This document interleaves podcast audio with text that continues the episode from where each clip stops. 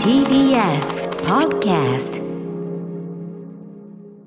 時刻は8時になりました TBS ラジオキーセーションにお送りしているアフターシックスジャンクションラジオでお聞きの方そしてラジコでお聞きの方もこんばんはこんばんは金曜のパートナー TBS アナウンサー山本貴明と今夜は歌丸さんも一緒です、はいそして本日のお相手コンバットレックさんです改めてよろしくお願いします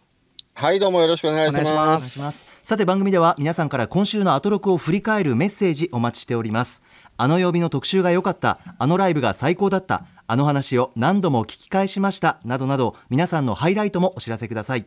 メールアドレスは歌丸アットマーク tbs.co.jp 歌丸アットマーク tbs.co.jp ですではこの後1週間のアトロクプレイバックしていきます After Six Junction. ではアトロックフューチャーパストですこの1週間でお送りしてきた情報や聞きどころをまとめて紹介して過去の放送を聞き返せるラジコのタイムフリー機能やポッドキャストラジオクラウドなど各配信プラットフォームと組み合わせて新しいラジオの楽しみ方を提唱していますでは本日のお相手映像コレクターでビデオ考古学者コンバットレックさんですよろしくお願いしますはい、よろしくお願いしはいよろしくおま願いす。します。ねえ、レックさん、後藤真希さんがライブやるみたいじゃないですか。え、嘘あ、それこの間マジねで、あの、あれですよ、あの中の、なんかカルチャー情報、合間でちょろっと入れましたけどね、そうなんですよ。そんな入ってビたルっけビルボードでやるんですよ。そマジう。でそうですよ。あ、それ知らなかったですやっばそこ聞いてなかったか。それあらそうなんですよ、そうなんですよ。いや、そうそうそう聞いてるけど、うんうんいや、あのね、今週、んサッカーで中止のはずだったんですよ。あ、そうですね。確かに。そうなんですそよ。うそう、そんで、うえっと、サッカーで中止って言われてたんで、ええもう、そうなったらあれですよ。ねこのコーナーはねあの、ファストラジオ。えファストラジオですよ。ファストラジオ1.5倍再生ですよ、もう。そうもうそうなったらか1.5倍で聞いてるからあーいやいやいやいやいやお忙しそいうかなんらだよ。ね1.5倍だとさ、うん意外と歌丸さんの喋ってること聞こえないんだよね。ああーなるほどもともと早いしね1.5だとね、高木は大丈夫なの。いや1.5でもこれがあねりさがとっうきござい言ますっただからそのアナウンサーの方はいくら早くなっても結構聞き取れるっていう結構そのそうねそうベースの差がありますよねうんあのね、全曜日の中で高木が一番ね、早送りに耐えられるっていうか、2倍でもいけるぐらいなんだよ。あー嬉しいですありがとうございねますやっぱ明晰なんだなうんそうそうそうだなまあ歌そう丸そうさんはね、うん1.5くらいから怪しくなってくるんだよ。あちょっと本当まあもまあベースが元が早口だからベースが早いのもあるからでせいやせんそうそう、元から早送りだからささ。せんとねもねそうそうそうれはいいんだけどほら後藤さんが何言ってん後藤さんがやるんですって、ライブをマジでそうなのよしかもね、2公演ビールボードでねうん神奈川何のイライブやんのブいやえごじソロソロライブ久しぶりのライモンハンとかじゃないの違うモンハのンじゃないですよ、うんゲーム配信されてます 十何年ぶりにやるみたいですよ、はいはいはいライブ配信はよくやってるけどね。えあ、そうそうそうそうこれ本当だ。これはこれはまずいんじゃない把握してないのこれあなたあら、あらちょっとこれでもチケットなんか絶対取れないよこんなのビルボードあれ、大阪、横浜だけじゃん。そうそうそうそうそうダメだよこれなぜ何これうん絶対こ取れれなやいばいね。そうだよやばいね。やばい勇気出てくるかもしれないしえねえ。これやばいじ ゃん。出ねえよ 勇気も出てくるかもし出れねえよないよね出ね。えよ うんいや勇気も最近でもさあでもインタビューとかあの真ね面目に働いてそてうそうそうそうそう私も見ましたあそ見まうそうした見ましたうんうんうんインスタやったりとかしてるんですよツイッターとかあなるほどねなるほどいやでも会場にはいらっしゃる可能性はそれあるかもしれませんねどこに興奮してんそのうおっとっとと夏だぜとか踊ったりしてるんだけどさ、うん相変わあらーずそなうんかだいいセンスしてますよへーあんーそうへえじゃああーそうまあいいでもこいいれジャンはプ再再後結成もあ藤る家後藤家が出てくるかハローが出てくるかどっちかなんかあってもおかしくないですよ後ね藤家が出てくるはおかしいでしょそれ おかしいですか話の筋的にそれはい やいや活動か休止してた姉と弟がっていうのも全然おかしくないですよ会場にはいらっしゃるかもしれませんけどね、それはね。うんまあね何にせよこんなの取れない。いやでもねうん、取れないよ、こんなの。これやばいっすね遅いんだよこ。うんいやいやこれはちょっとすいませんねちょっとちょっとファストラジオなんで全然、ええ気づきませんバでスしトラたジオのよ弊害 が。いやでもさこうやってさラジオをファストラジオで喋って聞いてるわけじゃん僕なんか全然、ええファスト映画には抵抗を覚えるのは何なんですかねあい映や、画やっぱそのさ、その情報の羅列じゃないからだよね。その映画を見るいといやうことはラジオだってそうじゃん、まあそれはなそうんだかけどさ絶妙な間で何かを言って笑わせたりとかさ、はいはい。全然行われてるわけじゃないですか、まあね、ただうちはそんな間はそうそうちはねあのアトロクはもう間とかないんで別に間とか大事にして ないんで全然いいんですかうちの番組はいいんですかうちはもう全然間じゃないんでファストラジオでもいい番組なんですかややもうファストでよろしくお願いしますあー全然もうあのさっちゃかちゃかやってください本当にねなるほどえねー。でもどっち にしろどっちにしろ聞き取れなくなるんでちょっとそれはねあれですけどねもうそんなお好きに、ええまあでもうどちらもね時間芸術であるのは変わんないわけだからね早送りとかまあ本当本来してはいけない気もしますよいね。 1から10まそのい出だしから最後まで順番に見なきゃいけない差もあるでしょうねやっぱねラジオはやっぱり言うても途中から聞いて途中からやめていいわけだからそれは、まあねそういうことも可能ではありますけどね。うんそうそうそうまあでも昔なんて映画もそうでしたけどね。あまあね出て出て入ってまあだから昔はほらそのプログラムピクチャーはある意味もう展開も分かりきってるし、そういうねそだそういう良さもあったからね分かりきってるって中いのうかなんていうんですか昔ってさあのまあまあ僕東京はよくわかんないけどさ東京でもそうだったと思うけど、ええ同時上映あるじゃないですか、はい基はい本的日に、本だとねプログラムピクチャーじゃなくても千葉とかあるんですよ。はいはい、まあ、80なん年で代いっぱいぐらいまではありましたはいそうそうそうそうそうだからあの007見たいじゃないですか。ええ見たいじゃないですか007見たいってなったら同時上映が必ずアガス・クリスティなんですよ千葉だと。あ時期的になんでじゃあクそうリスタそうル殺で人事座件っだてなん見るだためには、えええ座って見るためにはアガサ・クリスティの最後のの方に入って で席を確保してダブルセブン見るんえですそよのあさーミステリー映画のオチのとこだけ先見るっていうさ最低なそうそうそうだからん最初に知ってるわけですよ、はいはい全員が犯人とかもう先に知ってるわけ、それあなたさいやアガサ・クリスティのどれって言ってないからまだマシだけどさよくさその、何の配慮もなくさよくまあそのさらりと言うよね僕ね前からなんであのさあのさその40年前の出来事のネタバレとかさ違ういいんじゃないのさすがよ違うによ何そだあなたが言ってるその作品は最近リメイクされてるんですあなんかこのくだりなんか今年一回やったよやねったかも同じやったかもなやった気がするこのくだりあのあの俺たち俺たち同じとこぐるぐる回ってる最高だ さあそれではそろそろ始めてまいりましょうここだけ聞けば1週間がわかる「アトロックフューチャーパストパスト編」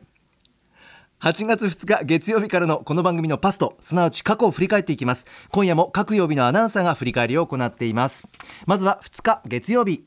月曜パートナー熊崎和人アナウンサーに代わりまして渡辺俊です8月2日月曜日を振り返ります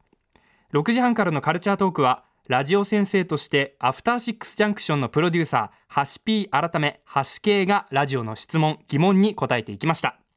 7時からのミュージックゾーンライブダイレクトはデビュー35周年記念アルバム青い命をリリースした森口博子さんの取り下ろしライブ音源でしたいや森口さんリモートでしたがしゅんちゃんと呼んでくださってすごくありがたかったです そして8時台の特集コーナー「ビヨンド・ザ・カルチャー」はジャンクロード・バンダム先生としてバンダムに人生を救われ敬愛する人気覆面ブロガー三角締めさんが登場バンダムについての素朴な疑問や質問に答えていただきました、えー熊崎和人アナウンサーのピンチヒッターを務めましたが歌丸さんには「つつがなくやりましたね」と言われました果たして一体どういう意味だったのか悶々として帰ります熊崎さん来週からよろしくお願いします以上月曜日でした歌丸さんはいあのね鍋俊さんは、ええアイナのトークであの放送に載ってないところとかでも、ええ要するに相手の言ったことをやっぱりちょっとなんか深読みしすぎちゃって悩んだりしがちなんですってほうほうほうそうだからその「つつがなく」っていうのもディスなのかなみたい な。そういうふうに取ってしまったのかもしれません。そうじゃないですよ。あのつつがなくその何ね、あのいきなり一発目にして、あの非常にスムースにやっていただきましたねと褒め言葉ですから。ああこれ渡辺嬉しいかと思いそうなまんですすよありがとうございます、お世話になりました後輩いやとんでもないですとんでもないです。ええはいうんさあそしてレックスさん月曜日でございますがいかがでしょうかはい。で、渡辺アナはオープニングで高木のこと褒めてましたよね、なんかね。ねなんかはい、うんうん嬉しかったですありがとうござねいまみす、んなやっぱ後輩から慕われてますね。うんあんま尊り敬して慕われるてい先るって輩といしうて名前を挙げられていていんましたけど。慕われてるっていう自覚がなかったものですからなんかより嬉しいというかやっぱエエアリズムがさ飯食いに行ったりはしないのああそうですね行った覚えがないですね飯誘ったりみたいなことはあるの誘ったりしたこと行きたいなと思ってちょうどコロナだったのかなあー入って確かにねとかだったかなあの「確かにハイドキ」っていう番組で一緒な時期があったんですよあー確かに確かにはい渡辺俊とは、ただまあそうですね時期が時期だったんでってのもありましたねあの、同じ現場だとあの喋れるようになるんですよ僕ひひ人見知りなんですけど多少、うんやっぱり、同じ現場だと後輩でも喋れるんで別に距離を取るとかないんですけ ど何言ってるのか僕ははい そうなんですよ決して別にただ同じ現場じゃないと 同じ現場じゃなくても話してやれよすいませんすいません自分からなかなかいけないタイプでしたはいまあねはいそういう感じでございます、はいじゃあ渡辺さんの方から誘ってあげた方がいいですね高木あさんもう全然後輩それはもう全から言然われた方がいいんだよね待ってるみたいな言われるのはやぶさかでもないってことですよあね言われたら言われたら嬉しいですではいもどうだろうな、こういうのはさやっぱりその先言い輩からづどっちが言いづらいっつったら下なんだから、ええ上が言うのが筋じゃないのいやでもね上から飯誘うのはあ確かねに確かに結構飯腹とか飲み腹になるんですよ最あ近のあなたはもうその断れないからあなたは下が明白にその色がありますか らねいやいやそんなことないですよだから下から誘ってあげた方が本当は角が立たないんですよね今ってああなるほどね、うんあまあ可愛でがもってラジオでそう下かそうら下の人に誘ってとか言ってるこれがもうハラスメントになるんじゃないかとかも う無限まハあラスメンなト地獄みたいまあななまあなそういう時代ですよあね。なたははっきりそのね、はいあの 面倒くせえなみたいなのがやっぱありますから違うね違う私の場合は下を誘うんですけどはいはいあのめちゃめちゃ断られてるから大丈夫です。ちゃんとね ちゃんあのと断りづらくないんです よ。ノーと言える環境があるそうそうそうそうそうそう。健全な環境があります新入社員とかに新入社員とかにおっさんと飯食っても面白くないんでとかはっきり言われる方なんで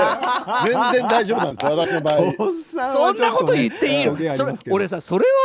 ハラスメントとは別に単に失礼だと思うけどね、それそんはなこと失礼の部類ですいやいやいやでも全然あもう全然それを言っていい空気を作ってるんあで私の場合はそれが一応できてるんですそよ。う できているそんなお父さんと同い年の人とは話すことないですよとか言われますから。、それでもさそいつはさ、そ全いつは何も分かってね、その普通のお父さんの年齢の人じゃないぞと。 見ろ、この、このざまを。然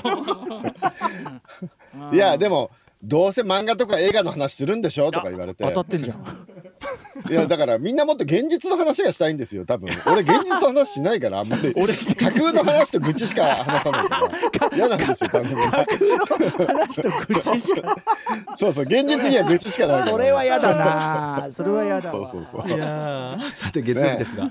えーはいえーっと今週は先生ウィークなんですかねこれねそうですね、はいでまず18時半が一発目がラジオ先生、えはいー、橋 P こと橋系なんですか最近はそうそうそう俺別冊聞いてないからあ橋系の下りがまだよく分かってないんだけどあの権威者、一応、牽引者というね、あれ権威名者前がね権威者車じゃない方なのあそうです。車じゃない方あの車と思いますよね、うん普通はね。そうです、そうです。牽引者。普通は思いますね番組とかをはい、引っ張るとはいかっこいいよねブレーキの壊れた牽引車とかかっこいいなってちょっと思ブったんだけどレーキの壊れた牽引者。すごいな。複雑すぎそういう感じかなと思ったけどノンストップ人でねの方なんだ、引ねっ、張って車じゃないんだブレーキは壊れてるかもしれないですけどね。はい。うんなるほどでえーっとまあラジオ先生はささすがに皆さんラジオ聞いてるせいかさ質問がニッチすぎるよっていう感じがちょっとしますよねこれねあ、本当ちょっとおこう。うんだってゲストのオファーはいつ頃から出しているのでしょうかとかさでもあさ、と何、うん、うんうんうんうん音楽ラジオで音楽の出し方とかさマニアックすぎないなんか質問がでもさずっと聴いてる人にとってはやっぱり音楽の出すタイミング時々失敗したりとかさあれは何なんだ俺逆にこまのあねありますようん、ね、これを聞いたことであなんで森保君の急出しからの音楽がちょっと一瞬遅いのかが分かっただから森だからだから森保君は一瞬早くやった方がいいよって き翌日アドバイスしたん ですよそうそうそう森保君がヒューパスやってる頃よくさ、うんあのフューチャーの方でさ音楽流れないままやること多かったよね、出し忘れるっていうあーか出すタイミングを見逃すとあか、ーありましたね多かたっまにありましたねうんいやいやだからでもねよくそあのりましねたあの一瞬その間が悪いのの理由が俺が逆に分かったからそれはよか分っかたっですたよ、分かったよかったって感じですか、はいいろいろすっきりでし、ましたねえー、20時代も先生がいらっしゃいまして、はいえージャンクロード・バンダム 先生ということでねこれは先週から散々突っ込まれてますけどもねジャンクロード・バンダム先生って言ったら普通はジャンクロード・バンダムが来る来ますよねっていうねうんレックさんがうん、かと思ったら覆面かぶったなんかオタクが来るっていうこのねえーおっかなかったな。ねえこれ普通金八先生って言ったら坂本金八が来ると思いますよね。えーそうね。そうなんだ。ねえまあ、まさかねまあまあ覆まあまあ面覆面かぶったオタクが来るとは思わないというまかあだから当番組が開発したえ新たな詐欺の手口でーすいよやね。いやいやいや。いやいやいや もうこれリスナーは「やべえジャンコロとバンダム来るらしいぜ」ってい言っやてい聞やいたらそうん「あれ?」みたいなね。まあまあこでもそのこのまあうちの前の番組からねの流れでやっぱ三角締めさんといえばというのがありますからそれはね。れことなんですかでもこれ応用としてはさ、うん教えて鳥山明先生とかできるじゃないです か「ドラゴンボール」の大ファンが来ていや来る待てんだ待けて待どて待て待てその、うんいやジャンクロード・バンダムと先生はあんまりめったにつかないからまだ近藤が避けられるけど、鳥山明は先生すごいつくから、これはすごいあの いや近藤そうそうだかがら起きやすいから これ。うんそれで新規リスナーの獲得とかにいや使いやえいや、る手い口だやなそとの思いま先生としたけどね近しい人は避けようよ、そこはさ、やっぱり。それは避けた方がいいんですそれは避けた方がいいいいよ、それは。うんねね漫画まあしかしその問題はさておいても、さておいてねえジャンクロード・バンダム先生で覆面でブロガーで名前が三角締めってえーキャラ盛りすぎな んだよねそもそもがね。あなたに言われたからそこれれそのビデオいや考こ古れア学者ニに言わメれたとかからの設定でこんこんなにキャラ持ってたら俺はビデオ考古学者ってキャラ1個じゃんキャラ盛りすぎなんだよね三角締めさん ね俺はそう俺はキャラ一個 そんな思いだったキャラ4つぐらい持ってあるからさ これアニメの設定とかだったら NG だよこのキャラ絶対ダメだよこんな盛りすぎだもん何なのこのキャラっていう感じじゃんもうちょちょっと待ってビデオ考古学科学者ってさ一個だったらわかんのかってさわかんないからねいやいやでもまあ1個だから説明は簡単じゃないですか説明できんのビデオ考古学者って古いビデオテープを発掘してるんだもんだってそれだけそれがわかんない明快それは明快に明説明で快きるじだゃろないよあなたのそのせ世界世界観がねそのビデオを発掘するというのはいいことだっていうのがあるからあれだけど他の人が何そのビデオ発掘ってなるからそれはいやもうまたあこれは歌村さんが今度遅いなこれ知らないんだ何そなれ何知らないって新しいビデオビデオのうん再生機器が出るんですよ今ほう度ほうほう新しいビビデデオオテーのプの再生再生機器何あのねヘッドにん今までと方式が違ってテープとヘッドが接触しない形で減らな磁気データを読み取っ減らないんだてうんデジタルに変換するっていう機器がへー開発が始まったんですはあよ。はあは要は各各家庭にビデオが眠っているじゃないですかまだ。えこれ何が入ってたっけでももうデッキ持ってないし電気やっても売ってないよって人のためえにはいあの要はビデオテビデオテープをうんご家庭で誰でも簡単に発掘できる機器なおがかつデジタ開ルデ発ーがタ化始でまっきたるといんでうす。かはいはいそうなんですよだからもう1億総ビデオ考古学者時代が来るってことですまあ確かにその うんそのその機材があれ僕欲しいですえそれまだできてないの開発が始まったっていうニュースが今週なんかありまあしたそねうビデオ考古学者23年かかると思いますけどあそうそうでカビが生えていてうもんヘッドがくっつかないんで、はいはいはいあのきそう機械の方は劣化もないなくうんいけるらしいですヘッドが傷つかない、うんうんうんえうん、なんかだからヘッドを密着させないらしいんですよ、えテえっープとと。要するにその離れた距離から時期を読み取るんじゃないですかね、きっと。なるほどねえこれじゃあ時期データをうんレックさん的にもね朗報と言いましょうかそうなんですよ、うん俺の場合はだからさ、そのカビ落とし用のデッキとかもあるんですよ。ああなるほどねその古いその早送りと巻き戻しを繰り返してカビを落としてから、あーちゃんとしたデッキで再生あみたいのな。拾ってきたやつとかあるからね拾ってきたテープとかやそっうそうそうてそうで奥さんに怒られてるっていうやつですねそうそうそうそうそうんそうです、そうです。なるほどなるほどいや楽しみですねこれねまあでも大体どのお家でもね、ビデオテープってカビてるんですよ、もう。あそうなのあうん、割と湿気があるところにしまわれたりしてああそうてかカビやすいんだ人から借りたりしてもね、うんあ結そう構カビてますよね今僕もちょっとちょっと発掘はしい、たまあそれはさあまあてそおれいいんだき、なんだっけなんだっそけれはさておき、あうん何も話してないのあに、そうだ翌日へとかさって言ってますけど、いや、あの、ジャンクルド・バンダム先生でも大変勉強になりました。なんかいろいろ言いましたけどね。はいはいは、はいい、大変勉強になりました。うんもう三角締めさんの熱い思いも伝わりましたし、うん、確かに三角締めさんおっしゃる通り、2000年前後に一回バンダム舐められきってあったかもしれないでええすえね。えええええなめらきがあうんっなんて、かあった気がする。でそれを超えたうん今はむしろいい感じになってるんですよねなんかねそうそう。で、自虐期があり、うんでも自虐期があったおかげで今に至るですそうよだねね。コメディもできるようになったら間違いなくそうですよねうん、確かにそうそう番組の中で歌丸さんも言ってましたけどあのラストマーセナリーね、うんあうれん確かにうんアクションスターが年を取ってどうやっていくのかの一つのうんなんか回答な気がしねますよね。すごい良かったよねうんうんあれよかったよかった。ね、うんうんジャッキーみたいなさうんあのフォリナーってやつもよかったですジャッキーの、はいはいあっちはギャグやってたシリ人アスにはシリアスに行くっていうのもよかったけど、はいはい逆にねシリアスやった人がコメディに行くっていうのもね、確かなかになかいいなと思いますよねあれね、うんうんそうだと思いますさすがしかもあれ短いのがいいよねっていう。あそうねサクッと見れるしねうんうん、あれはなかなかいい映画でしたね。うんその割に最初設定が複雑で何やってるのかよくわかんないなんかさ出だししばらくさ結構さ何このなんか複雑なポリティカル何なのみたいそうなそうさそうそうそう思うよねへーうんでも全然ちそょんなっのとえこれうん100分しかないのに俺理解できるかなみたいそうなそうそうそうそうそうちょっと難しいなん話でかこんななと思複ったら雑さなことやってんだろうみたいなしたらさそいつがもういきなりパンパンイチでさパンイチでキックボードに乗るみたいなそういう展開になってきてそうそうそうさっきの何だったんだみたいな。うん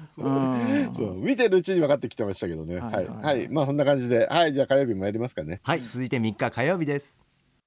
火曜パートナーの宇垣美里です。8月3日火曜日、振り返ります。6時半からのカルチャートークはアニメ先生として藤津亮太さんが登場。アニメにまつわる素朴な疑問に答えていただきました。やっぶね危うくディズニーがフルアニメーションで、日本はリミテッドアニメーションで、って、どやるところでした。勉強になりました。 7時からのミュージックゾーンライブダイレクトは、フジロックフェスティバル21に出演する話題のスリーピースバンド、ジ・アレックス、新目黒スタジオからの中継ライブでした。そして8時台の特集コーナー、ビヨンドザカルチャーは、ヒップホップ先生として渡辺志保さんが登場。ヒップホップにまつわる素朴な疑問に答えていただきました。ヘアスプレーのモーターが女性ラッパーのスターだったなんて、ミュージックビデオもすっごくかっこよくて、他にもたくさん掘りたくなりました。ラッパーとシンガーもどんどん境界線があやふやになり、ポップスだと思って聴いていたあの曲がラップだったり、その逆もあったり、うーん、それにしてもみんな説明が上手。勉強になりました。はい火曜日ですレクさんいかがでしょうかはい、えー火曜日の先生は、まず6時半に藤津亮太さんがいらっしゃいました。アニメ先生ということでね、これは大変ためになりました。ねえ俺もね、このフルアニメーションとリミテッドアニメーションの違いとは何ですかっていう質問があって、えはいはい。ー私もね、ちょっといけない説明をしていたなというか、危ね危ないよね、こ危れない、ねえ。い今ね、今、フルアニメとリミテッドアニメって、俺たちおじさんが考えてる説明すると、ちょっといけてないらしいですよっていうね、うんそれ何がいけてないか、詳しくは聞いていただいた方がいいと思うんですけどうん、い、やー、これ。いや、俺、娘にその説明したばっかりだよ。ああ、マジか。うはあんうんうん。うん、娘が最近さ iPad のアプリでアニメ作り出しててえー、すげえ。そんで3コマ打ちとかさ2コマ打ちとかあとフルアニメとかさちょっと。作る時に選べるんですよ自分でちょっとすごいんだけど。うん。でテレビアニメって何コマなのとかさいろいろ聞かれたりしてやべえさなこの藤井さんが言ってるダメな説明しちゃってましたよ、ね、でもさ、ちょっとさ。ディズニーがフルアニメで、みたいなさ我々で日本のアニメは大体3コマ打ちと言ってね、みたいな、うんうんこうやってましいたねや我々もだからさ思考を止めちちゃってるっていうかさ、うん冷静に考えてみればそうそ今うそ今うのアニメ見てみりゃさ、ね、そんなわけないのそうな分んだよかねりそうなもんなのになんか止めちゃってたよね。過去に得た知識でさ、うんうんなんか更新されてないっていうか本当さ本当ねえそれで言ったら意外と僕ら小学校の頃教わったこと教科書の内容変わってたりしますもんそうねそうそうそうこれがなかったとかね歴史のこととかねそうだよね。そういやんだからこれ藤井さんのこのお話大変ためになりましたねいや危ねえ危はねいえ、そして、はい、20時代ヒップホップ先生渡辺志保さんいらっしゃいましても、相変わらずね素敵なおしゃべりでございましたけれどもう、んうんもうこれ毎回思うんですけどヒップホップ先生あなたはなんでやんないんですかっていういやいやああのー歌ほ丸さんがらうん最近のヒップホップとかは さ最近のヒップホップは志保さんの方が全然悔しいからさいやまあそれはそうかもしれないですけどだから割と昔の話に質問最近でもなかったじゃないですか昔話が多いっていまあうかさ、そそうだねまあねベーシックな話が多いまかあら、今回に関しては割とそうですねまあだからあのっていうことなんですかだからふた二人ですよだからそのあの NHK のラップ三 昧四人がかりでやったみたいな感じで二人がかりでやりましょうってことですよ。うん、あっのていうちこなとなんですかちなみにさっきそあのう宇垣さんが言ってた、ええあのフェアスプレーの中のあの人がっていうのはクイーンラティファのことですね。はいはいはいうん、そうそうそうそうはいすいませんねそうとそかうそうそうねしゃしゃっちゃってすいません本当に。だから一つの質問に毎回二人の先生が答えるみたいなねまあ贅沢なコーナーにはなってますけどね,、ままああねまあここが熱くなるおのはかげさまで、ねでもこのねこの火曜日が一番質問の数さばけてた感じがしますよねあーかなりそいうでっすかぱい答えてましたあもんポンポン僕いけたうかんな、はいはいはいはいはいはい、うんうんはいしかもね割とベーシックな質問が多かったですようね、んねやっぱ楽しいですよね答えててもねこれはね、うんはいはいという感じでこん水な感曜じ日かなはいいきますかね、うんこちらいろんな音楽流れますんで特集含めてラジコンのタイムフリーでお聞きください続いて4日水曜日ですさて水曜日は私山本貴明が生で振り返りをお伝えします、えーこの日は日比アナウンサーに代わりまして篠原里奈アナウンサーが担当でしたえーまず6時半からのカルチャートークは映画先生として脚本家映画監督でスクリプトドクターの三宅龍太さんが登場映画にまつわる素朴な疑問質問に答えていただきましたそして水曜日はオリンピック中継のためカルチャートークのみでしたそしてこの日収録した別冊アフターシックスジャンクションについてお知らせしますカルチャー先生ポッドキャスト特別編ということで呪音シリーズや本当にあった怖い話など数々の作品を手掛けてきた脚本家映画監督三宅龍太さんがホラーに関する素朴な疑問質問に一気に回答していますホラーが苦手な人は何から見たらいいのか本当の霊が映り込んだ映画があるホラー映画がなくならない理由などなど聞き応えたっぷりの80分となっております Spotify プレゼンツ別冊アフターシックスジャンクションこの後夜9時更新ですということで水曜日ですレックさんお願いしますはい、えー水曜日、まずは三宅龍太さんがね、いらっしゃいまして、えー何先生だっけ、これ。えはいまずは映三映画宅先さ生んはほてか映画先ほ生ほそう、映画先本生、放送がでかい。そうで短かかっい。たからうんうんね、このでかい映画っていうのを全部かね、背負えるっていうのがやっぱ三宅さんすごいですよいやね。まあねでうんね、で、このでかいのを背負ってさ、んまたさ、教えんのがうまいっていうかさ、はいあのね、各曜日皆さん専門家でいらっしゃいますけれどうんも、うん三宅さんの話が一番先生っぽい。確かなんにまあてか本当に授業されてますからね、うん、普段そううそう、あのね、三宅さんはね、お話が上手なだけじゃなくてね、人にものを教えるのがうまいんだよ。んうんいやうんもうだから聞いてて、ものすごいなんかね、聞きやすいんですよね。うんうんで、まずね、質問もすごい良かったですよね。うん映画の尺の話とかね、はいはいうんね、うんうん90分がベストって、なんで、ね、いっぱい映画見てる人は言うんですかみたいな。ね面白か90った分となか100分ぐあらいがベあスんトまりみたい見なない話人とかほどなそうそうそう長い方がいいというふうに言い言うとかねねえ面白かったね、うんそう私も90分ベスト派なんですけどね、ええまあ、そういう意味で言うとロッキー4は本当最高の映画ですよねあれ90分しかないのあれちょうど90分ぐらいであれだけロッキーシリーズで一番短いんですあーそうあよんないろんなことやってんのにあそうへえそうなんんですそようかだからなんで短い尺で収まってるかっていうと、うん MTV 編集が MTV 編集ですよ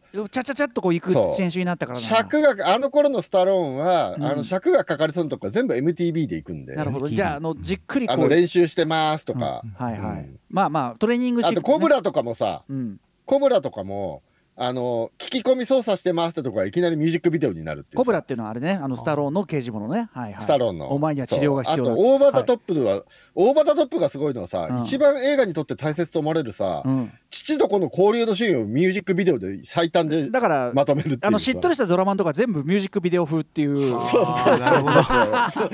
はもうアクションとかバトルとかにするっていあーうでテンポが出る手法があるんで、えーあの頃スタローンの映画結構短いのが多い んですよ皆さんそれがいい結果を生んでるかどうかはまた別の話ですからね これねいやいやいやそうなんいや、ですね素晴らしい結果生んでるじゃないですかクリードでそれやれたらとても、はいとてもじゃないけどクリード大変なことになってたと思ういよやだって、俺は申し訳ないけどクリード長えなと思ったんですよ だからそれ単にこらえ性ロがもッうキーシリーズで2時間超えとかありえないっしょっていうさ、まああれはほらクリ新キャラクターの説明も必要だしさ、なげえなってまあそうなんだけどうんさやっぱ編集のテンポがさ「いやここ MTV でいいでしいょ」や いやダメでしょダメでしょあのダメでしょそれまあ単純に今 MTV やるとダサいっていうのがあるそかうだよらねね、うんうん今やっぱちょっとダサいんでねあんまり使われないですよねどんあなの MTV どんな映画館なんだよその映画映画の見方してんだよ いやでも俺はその時代に育っちゃったからさやっぱり長い映画見てるとさうわここ MTV にしてほしいわっていうの多いですよ そのさなあの違うようん違う違うその長い映画が苦手は分かるんだけどさここ MTV にしてほしいわってそれが特殊なんだってば そんな人いないよう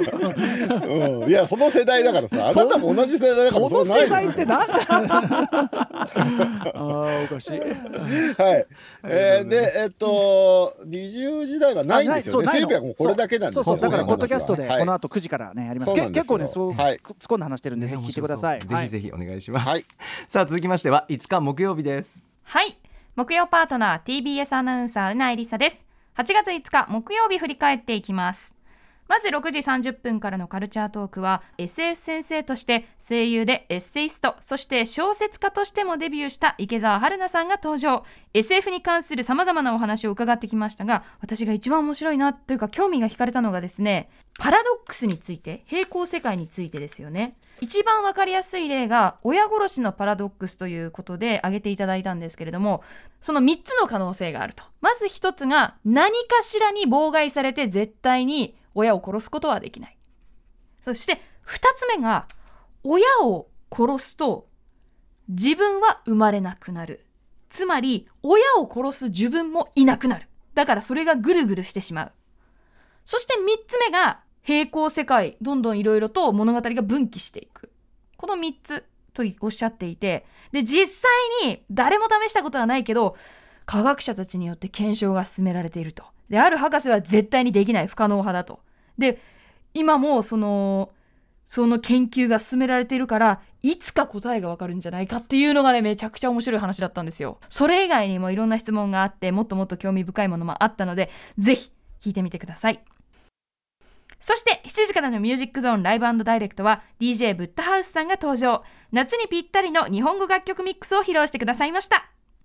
続いて8時台の特集コーナービヨンドザカルチャーはラジオドラマ風立ちぬ放送当日記念アナウンサーと演技特集フィーチャリング深作健太さんということで昨日前編がね放送されましたラジオドラマ「風立ちぬ」その演出を担当された深作健太さんとアナウンサーと演技というテーマでいろんな質問をしてきました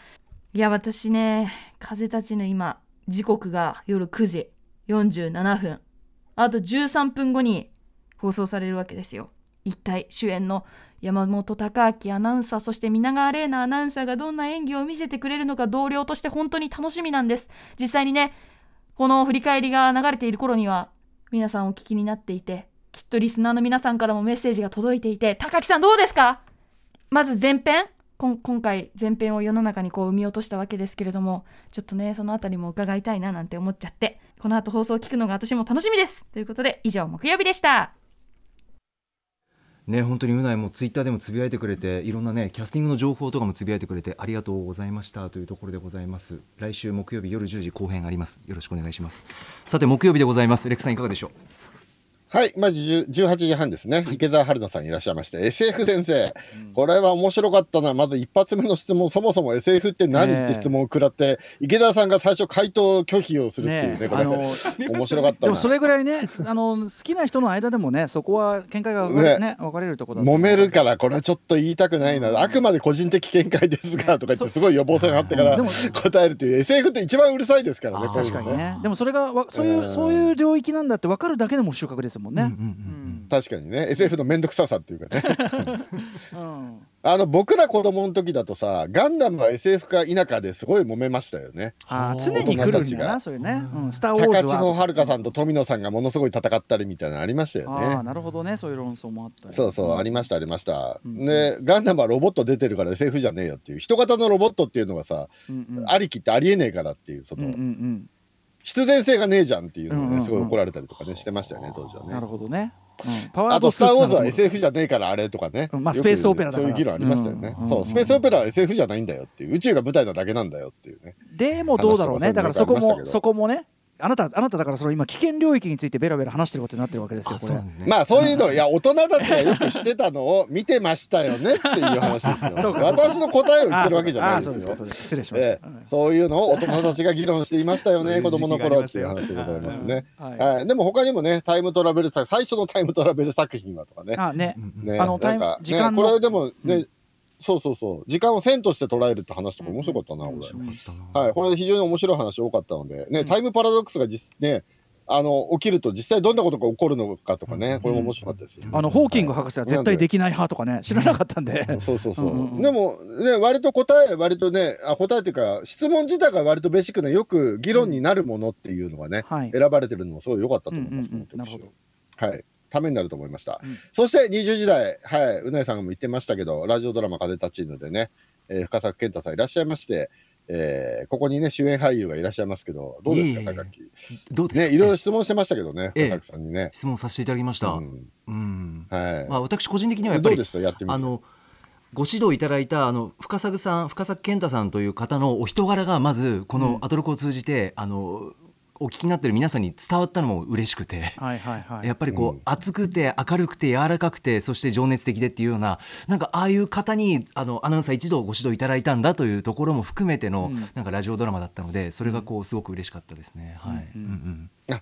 優しいんですか、深作監督は。そうですね優しくて柔らかくてでもすごく熱い部分もあってっていうところですね、だからなんだろうななんかこうなんて言うんだろうなすごくみんアナウンサー一同が深作さんに感化されてもっともっと作品に熱がこもっていくような現場だったんですよ、訓練も含めて、だからそれが放送を通じてリスナーの皆さんにも届いたんじゃないかなっていうところが嬉しかった、はいえ高木はお芝居は初めてだったんですかあはいあの初めてですあのレックさんとあのにお付き合いいただいたトップ5のあのお芝居を、はいはいふ含めないと初めてです、 はい、ラジオドラマがありましたけど、はい、私は高木と名乗って、はい えっとええっとなんかラジオドラマやりましたけどトップ5やりましたやりましたあのレックさん記憶にないかもしれませんけれどもあ俺がヘリウムガス吸ってやったやつそうですあれ私があのエヴァンゲ リオンのエ真ヴァ珠ねになって、はいはいでレックさん二次に二次創作ですねそうですそうですはい自分が勝手にというええ主人公になってレックさんがはいあのあれ以来とあれ以は来いなんだ、あれ以来ですあれ以来ですあれお芝居とは思ってないんですけどはいすみません、はい、すみません余計な話でした、ねそうねですそうですいやでもすごい興味深かったな昨日ねはい、僕ちょっとだけ聞いてみたんですけど、まだ全部聞けてないんですけどあありがとうございますね、高木のお芝居なんか、はいそうまっすぐなお芝居ですね、うあん、まっすぐええうんいやなんかね高木の真面目さがすごい伝わってくる感じいやあーそうなんですねすげえ考えてやってんだろうなこ れっていう感じしましたね、へーううんうんんいやいや、すごいやっぱ真面目だね。はいその取り組み方が、うんうん、伝わってくるねやっぱありがとうございます。音だけだと余計伝わってくるんだろうねこういうのね表情とかないからなるねほどねあー声だけだと言って。うんあーううんんうんまあでも去年もそうですけど日農研さんいい会社ですねっていいうねや本当だよ。う本当にん、ありがとうございます。もう本当そこは、ねもう本当に粋に感じるというか心意気にというかもうただただ感謝ですねはい、うん、えちなみにこれこれ堀井さんなんですか今年も総合プロデューサーで堀井美香アナウンサーが入ってますやっぱ今年も堀井さんがやられててっていう形ええで,、そうですね堀井さんのえキャスティングは堀井さんがされたのえっと、堀井美香アナウンサーだけではなくあの周囲のスタッフはじめいろんな各所と相談しながら決めていったということを聞いてますそれで主演に白羽の矢が立ちそうですね私声をかけてもらいましたはいなるほどね、いやいやでも初めての芝居ってなかなかねなかなかいやなんか高木とうないさんえうん、のさ、こう割と立ち位置も違うっていう感じが結構伝わってきたんですよ昨日聞いてて、ううんうんうんないさんは割と貪欲っていうかさえええああのアナウンサーもどんどん芝居とかをやっていくべきだと思うみたいあなーなんかはい感じじゃないですか、はいもう高木はもうまだね、うん探り探り何をどうしたらっていうところでねそうやってる中ですねうないさんはもうアナウンサーが芝居するとすげえ怒られるのおかしいと思うんですけどみたいな感じだったじゃなまいっですすか。ぐ素直なメッセーいジやでもね、問いかそけうがうんそうそうそうね、そうごもっともだよね、それもね。ううんうんんうんうんまあわたでもまあねそのおな声を使う仕事っていうことで言えばさ、うん発声とかはもう出来上がってるわけじゃないですか、はい土台ははいうんそうそうそう出来上がってるわけだから、うんまああとはだからどうやって芝居をしていくかっていうところですよねそそっちの基礎はでできちゃってるわけですもんね、うんもうね発声に関してはそうですねある程度はっていうところであとはもうどうお芝居組み立てていくかっていう「ハウトゥー」とかがもうまっさらな状態で始まったので、とにかく深作さんに教えていただいたことだけを信じて、うんなんかアナウンサーの技術とかそういうものを考えずに取り組んだ覚えはありますあの変な癖とかも全部忘れて、変なある種ある意味でもこれも、これも先生シリーズって感じしましたよねあうないさんいやそうなんでとすよ高木がうんね、深作さんに生徒として質問していくみたいな感じで、ああのあなたはね早くおあのいファストで聞いてるかわかんないかもしれないけど一応これあの、うんか先生シリーズ一応あのスピンオフ番外編っていうことも言ってますんでねこれねでしょ言ってたよね、言ってるよ俺これ先生シリーズじゃないよねっつったら岩崎君に「いやこれは違いますよ」って言われたんあですそよれはじゃあ岩崎君の間あ違いれ違っだうんあたっけって言ってほら岩崎君これやっぱ先生シリーズじゃんファよストでファストで聞いてて心もとなかったかもしれないけどそれは間違いじゃないです そうそうそうあなたが間違ってな確い信を持って言えなくて折れちゃったんだよねあ違ったっけっあて宮言っ崎て君すいませんいやいやいやいや いやでも芝居の大きさの話とかさ高木がどうやって役を作ってったかとかさ、はいそういうのもすごい面白かったですよあ聞いててありがとうございます、ぜひぜひ皆さんもラジコねタイム、フリーで芝居のさそのやっぱ大きさがどれぐらいがいいのかっていうのは本当ケースバイケースっていうかさ、うんあ相手にもよるっていうかさ、まあ、はい監督の意図もあればはい相手にもよるから、そうだよね世界観ねとかねだから、NHK の大河ドラマとかはあえて野放ししてんのか知んないけどさ、ん役者さんがみんなさバラバラの芝居してるとか多いよねあれ、へーあれ何なんだろうねわざとなんだと思うけコどントロールでき芝ない居のの大きさか揃えないんだよね大河ってね。あー興味深いですねそうその芝居の大きさが違うってことで言えばさあの柳生一族の陰謀のさうあの米沢金之助だけがさ芝居の大きさが違うのあれすごんいよで。もそれはやっぱそのあやばいそろそろ終わりにしてくれって それはクライマッ今ク日スでねそ巻きれ目がに生やっきててくんるのは実は40分からなんか入るんですよあそうなんだよ40分そうにななんだよっちゃってるやばいやばい野球いやそうななんんかかじゃないオリンピックだよオリンピックなんか入んだよなん今か日じゃねえうんありがとうございました、レイクさん。締めないとすいません締めないと時間がなくてすみません。さあ、本日振り返りで紹介した各コーナー、ラジコのタイムフリー機能、スマホアプリ、ラジオクラウド、Spotify、アンカーなど、各配信プラットフォームのポッドキャストでもお楽しみいただけます。以上、ここまでパスト編でした。お知らせの後は、東京2020オリンピックハイライトです。ではここから来週1週間のアフターシックスジャンクションの予定一気にお知らせしますまずは9日月曜日6時半は映画ライター飯塚克美さんに夏休みにおすすめの映画ソフト紹介してもらいます7時はシンガーソングライター長澤智之さん8時は「いけずバンド天国2021夏フェス開催」リスナーの皆さんがかつて組んでいたバンドの音源とそのエピソードを聞いていきますあなたがやっていたバンド名の音源とそのバンドで最高に輝いていた瞬間そして解散のエピソードを添えて送ってください音源は CD カセットデータ何でも OK ですデータの場合はファイル共有サービスを使ってくださいアドレスは歌丸 .tbs.co.jp までゲストはバンドトリプルファイヤーの吉田康直さん続いて10日火曜日6時半からはミュージアムグッズ愛好家大沢夏美さんが登場7時は秋葉原のクラブモグラの社長 D 山さん登場8時はなぜ今ビッグウェーブが訪れているのか第6次声優ブームについて考える特集 by 富田明宏さん11日水曜日6時半は音楽ライターの大石はじめさんに最新盆踊り事情をレポートしてもらいます7時は東京フッサ初のバンド民謡クルセイダーズが初登場そして8時は民謡専門 DJ ユニット利用山脈プレゼンツ初めての民謡入門どっこいしょ特集12日木曜日6時半は Spotify プレゼンツの月1企画月間ポッドキャストガイド当番組プロデューサーの橋本良文がおすすめのポッドキャストを紹介7時はスリーピースバンド龍松山が登場8時は終戦の日目前企画耳が見た戦争とは特集 by 渡辺博さん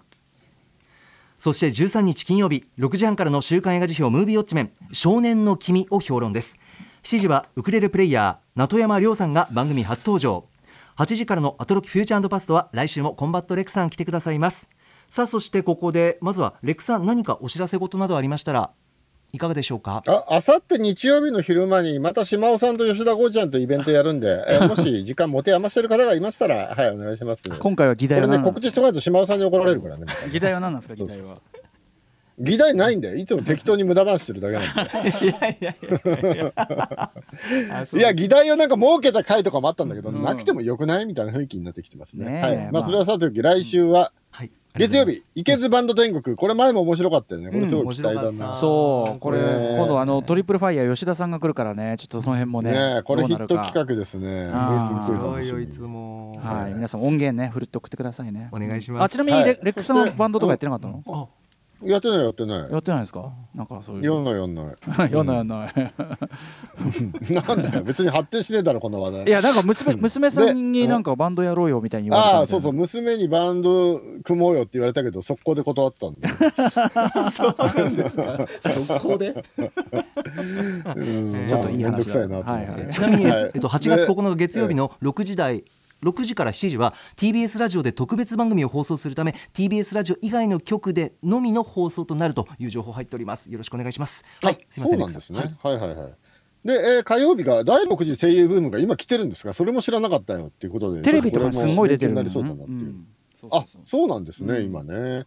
で、えっと、水曜日、水曜日民謡っていうのがね、民謡、民謡の特集なの、これ。そうそうそう民謡入門なんだね、うんはい、で木曜日のこれ何なんだろう耳が見た戦争とは特集って一体どういう特集か全然これだけだと分からなくてちょっとこれ聞いてみるのななんかその戦時中にスタンツバイアその爆撃機とか飛行機の音を聞き分ける、そういう教育、うん音感教育であるとかあと架空実ほう況ほうほう架空戦況実況的なのが、まあ、歴史の流れがあるらしいんですけど、まあ、いける限り音源も流しながら、そういうこう、まあラまあ、ラジオとかそういう音声コンテンツがはか戦争に果たしてきた、まあ、役割っていうね、まあ、戒めも込めてのへえ特集とか架ですね空戦況実況っていうのは要は負けてる戦を勝ってるって言い張るみたいなことじゃなくて、まあ、いずれはそういうことになってくるかもしれないですね。どういうことなんだろうねとにかくうんとにかく架これ空実況っていうのそうそういう世界があるんですって。ね、うんインパラ作戦大成功とかそういう架空の実況しそていうだたよみたいなことなのかな、まあまあでもね恐ろしいことやってますおね。でも後にはねそういう大本営発表をそのままやるっていうのをやってたわけだからね、放送業界はね。ねえうん、時間恐をろし込めいた話ねですそれ原稿原稿書いてる人とかもいたでしょうしねそそうういでうすのね。そうねですね。うんいやー恐ろしちょい、っと俺もでも全全然全貌知らないんでちょっと楽しみにしてる特集。ねえこれちょっと楽しみな特集ですね。はい。いやーでもなんとかなんとか乗り切りましたね。本当ファストラジオで大丈夫かなと思あっあじたゃああんのですけど、急にねちょっとあの今日今週本当はなかったのに急にやってもらうことになったからねしょうがないです昨よ日ね。の夜明日どうですかって言 われてもう予定入れちゃったんだけあど。ごめんごん。めんごめんすいませんすいませんすいません。またい来やい週やもよろだしくまおさん願いしまが謝ることじゃないよ。これ、んこれ IOC の問題でしょまた。あ AOC つうか JOC つうかと TBS との JOC 兼ね合いがつうサか。ッカーのサッカーの試合の時間をやっぱり急に変えますとか昨日言い出し暑たんいでしょ。暑いからって文句言われて変えるとかさもうわ分かそうりきそうったこだかとらでどっとか TBS してのやがっ編て成の問題でもなくて。ありがとうございましたふざけんなよ Station! After Six Junction.